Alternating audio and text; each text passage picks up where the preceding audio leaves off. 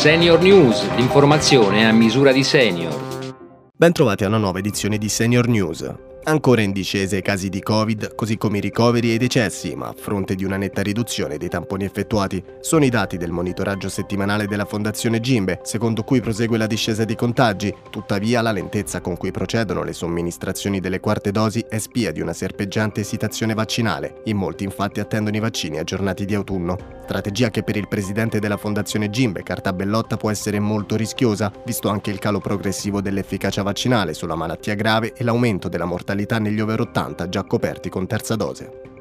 Più della metà dei pazienti finiti in ospedale per Covid-19 dice di avere ancora sintomi a due anni dal ricovero. È quanto emerge da uno studio pubblicato su The Lancet Respiratory Medicine che ha analizzato le esperienze di persone positive al coronavirus e ricoverate a Wuhan tra il 7 gennaio e il 29 maggio 2020. Secondo lo studio, dopo 24 mesi dal ricovero, tra i sintomi più citati ci sono ancora problemi di affaticamento e disturbi del sonno, scarsa qualità di vita in generale e bassa capacità di esercizio fisico, problemi di salute mentale e un maggiore ricorso ai servizi sanitari.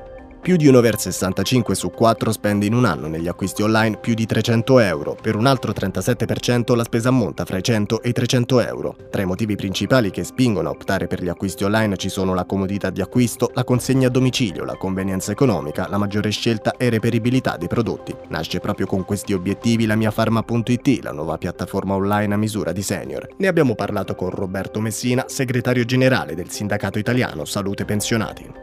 È un sito e-commerce eh, dove eh, ci sono tutta una serie di prodotti che utilizzano generalmente i cittadini anziani. Tutto questo è stato costruito per loro e cercando di farli risparmiare. E in più ci sarà un passaggio importante con i loro medici di famiglia dove anziché andare a fare l'acquisto del farmaco fai da te potrà essere fatto anche insieme ai medici. Tra i cinque sensi, l'udito è quello che più permette di mantenere le relazioni sociali in ogni contesto della vita di una persona. Secondo i dati del Censis e dell'ANA, in Italia ci sono oltre 7 milioni di persone con disturbi uditivi, per la maggior parte anziani. Il 98% dei portatori di protesi acustiche dichiara migliorata la propria qualità di vita, ma il DPCM sui nuovi LEA ha introdotto alcuni cambiamenti sull'erogazione degli ausili dell'udito che avrebbero un impatto negativo sui deboli di udito. Sentiamo perché con Arnaldo Baroni, vicepresidente vicario dell'Associazione Nazionale Audioprotesi protesisti professionali. L'applicazione degli apparecchi che come sappiamo richiede eh, una partecipazione da parte di un professionista laureato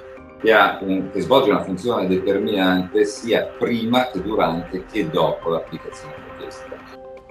Senior News termina qui. Prima di salutarvi vi ricordo che sul sito www.senioritalia.it potete riascoltare questa e tutte le altre edizioni. A domani.